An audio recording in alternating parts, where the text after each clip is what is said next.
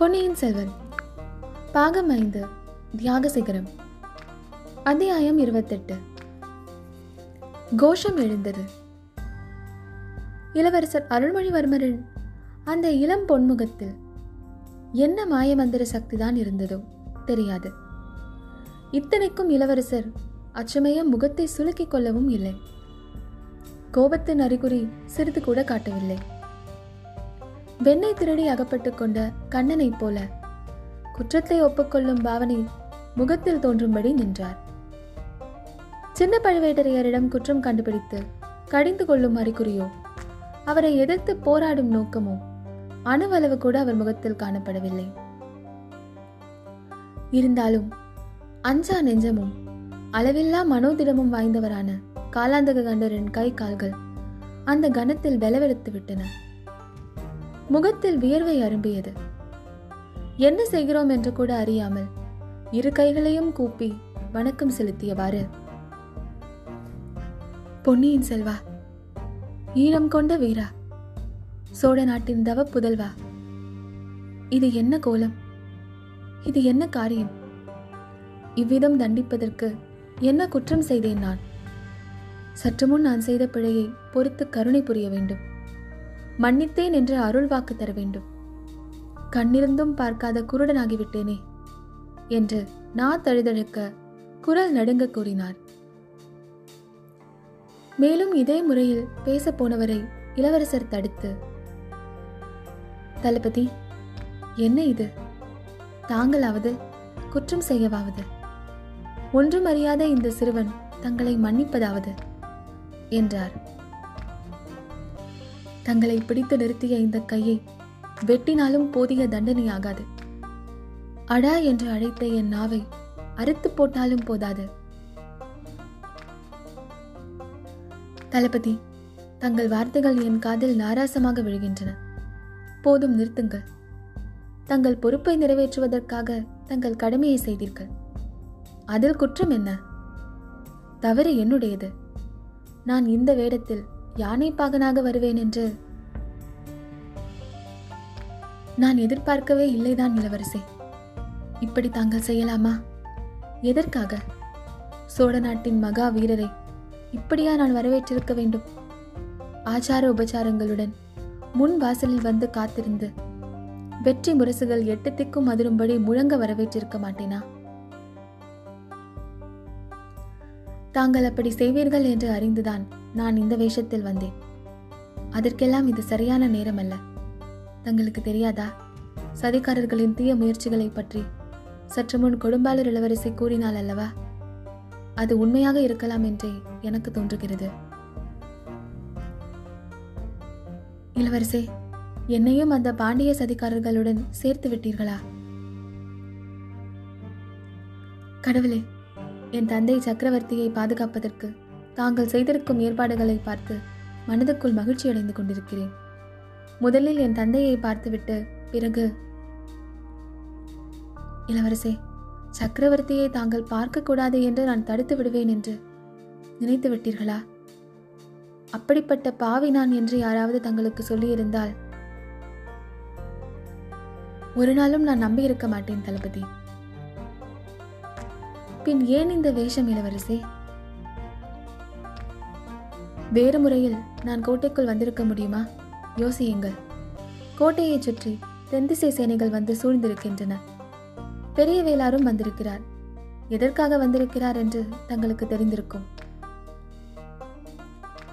இளவரசே, கோட்டை கதவுகளை நான் மூடச் செய்தது நியாயம்தானே? அதில் ஏதாவது குற்றம் உண்டா? ரொம்ப நியாயம். பெரிய வேளாரின் புத்தி கெட்டு போயிருக்கிறது. அவரால் நான் கோட்டைக்குள் வருவது தடைப்படும் என்றுதான் இந்த வேடத்தில் வந்தேன். அவர் மகளையும் அழைத்து கொண்டு. நல்ல வேளை அவர் என்னை கவனிக்கவில்லை. ஆனால் தங்களுடைய கூர்மையான கண்கள் கண்டுபிடித்து விட்டன. என் கண்கள் மூடி போயிருந்தன. அதனால் தான் பார்த்தவுடன் தெரிந்து கொள்ளவில்லை. தங்களை யானைப்பாக நின்று கூறிய வார்த்தைகளை தாங்கள் கருணை கூர்ந்து மன்னித்து விடுங்கள் இளவரசே. அப்படி சொல்ல வேண்டாம். தாங்கள் வேறு, என் தந்தை வேறு என்று நான் எப்பொழுதும் எண்ணியதில்லை. என்னை சிறைப்படுத்தி கையோடு கொண்டு வருவதற்காக தாங்கள் ஆள்களை அனுப்பியிருந்தீர்கள். கடவுளே, இது என்ன வார்த்தை! நானா சிறைப்படுத்த ஆட்களை அனுப்பினேன். தங்களை உடனே பார்க்க வேண்டும் என்பதற்காக தங்கள் தந்தை சக்கரவர்த்தி அனுப்பினார். அது எனக்கு தெரியாத தளபதி. இலங்கையில் நான் இருந்தபோது அவர்கள் வந்தார்கள். சக்கரவர்த்தியின் கட்டளை அல்ல, பழுவேட்டரையர்களின் கட்டளை என்று என் அருகில் இருந்தவர்கள் சொன்னார்கள். எங்கள் விரோதிகள் அப்படி சொல்லியிருப்பார்கள் இளவரசே. நான் அவர்களுக்கு என் தந்தையின் கட்டளை எப்படியோ அப்படியே பழுவேட்டரையர்களின் கட்டளையும் என் சிரமேல் கொள்ளத்தக்கது என்று கூறினேன். கடலையும் புயலையும் மழையையும் வெள்ளத்தையும் தாண்டி வந்தேன். அரண்மனையின் முன்வாசலை தாண்டி உள்ளே போனதும் தங்கள் விருப்பத்தை தெரிந்து கொள்ளலாம் என்று எண்ணினேன். தங்கள் கட்டளை இல்லாமல் தந்தையை பார்க்கவும் நான் விரும்பவில்லை. இளவரசே, இன்னும் என்னை சோதிக்கிறீர்களா? தங்கள் தந்தையை தாங்கள் சந்திப்பதற்கு நான் என்ன கட்டளையிடுவது? தங்களுடன் வர சொன்னால் வருகிறேன், இங்கேயே நிற்க சொன்னால் நின்று விடுகிறேன். இளவரசரின் விருப்பமே என் சிரசின் மேல் சூடும் கட்டளை என்று பணியுடன் கூறினார் சின்ன பழுவேட்டரையர். தளபதி, தாங்கள் இங்கேயே நிற்க வேண்டித்தான் நேரும் போல் இருக்கிறது. அதிக நேரம் நாம் இங்கு நின்று பேசிக் கொண்டிருந்து விட்டோம். அதோ பாருங்கள் என்றார் இளவரசர். சின்ன பழுவேட்டரையர் திரும்பி பார்த்தார். சற்று முன் தூரத்தில் நின்ற அவருடைய ஆட்கள் எல்லாம் நெருங்கி வந்திருப்பதை கண்டார். அவர்கள் மட்டுமல்ல, அரண்மனை வாசல் காவலர்களும் வந்துவிட்டார்கள். இன்னும் தூரத்தில் நின்ற வேலைக்கார படையினரும் சிலர் பிரிந்து வந்து கொண்டிருந்தார்கள். அருகில் வந்துவிட்டவர்கள் அனைவரும் பொன்னியின் செல்வரை கண்கொட்டாத ஆர்வத்துடன் பார்த்து கொண்டிருந்தார்கள். சின்ன பழுவேட்டரையர் திரும்பி பார்த்த நேரத்தில் இளவரசரின் திருமுகத்தில் விளக்கு வெளிச்சம் நன்றாக விழுந்து மிக பிரகாசமாக தெரிந்தது. வீரர்களில் ஒருவன் வாழ்க இளவரசர் என்றான். வாழ்க பொன்னியின் செல்வர் என்றான் இன்னொருவன். மகிந்தனை புறம் கண்டு ஈழம் கொண்ட வீராதி வீரர் வாழ்க என்றான் மற்றொருவன். இந்த குரல்களை கேட்டவுடன் வேலைக்கார படையினர் அனைவரும் அங்கு விரைந்து வரத் தொடங்கினார்கள். பற்பல குரல்களிலிருந்து வாழ்க பொன்னியின் செல்வர் என்ற வாழ்த்துளிகள் எழுந்தன. அரண்மனை வாசலானபடியாலும் சின்ன பழுவேட்டரையர் அங்கிருந்ததாலும் அந்த ஒலி மிக மெல்லியதாகத்தான் அப்போது எழுந்தது.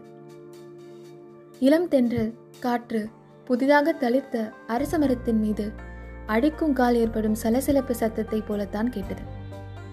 நேரமாக ஆக அந்த மெல்லிய ஒலி எப்படி வளர்ந்து வளர்ந்து பெரிதாகி மகாசமுத்திரத்தின் ஆயிரம் ஆயிரம் அலைகளின் ஆரவாரத்தையும் மிஞ்சிய மாபெரும் கோஷமாயிற்று என்பதை பின்வரும் அத்தியாயங்களில் பார்ப்போம்.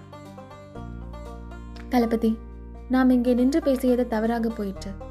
அரண்மனைக்குள்ளே பிரவேசிக்கும் வரையில் நான் என்னை தெரியப்படுத்திக் கொள்ள விரும்பாததன் காரணம் இப்போது தெரிகிறதல்லவா என்று இளவரசர் கேட்டார். தெரிகிறது அரசே. நான் இவர்களுக்கு சமாதானம் சொல்லிவிட்டு வருகிறேன். தாங்கள் தயவு செய்து விரைந்து உள்ளே செல்லுங்கள் என்றார் காலாந்தக கண்டர்.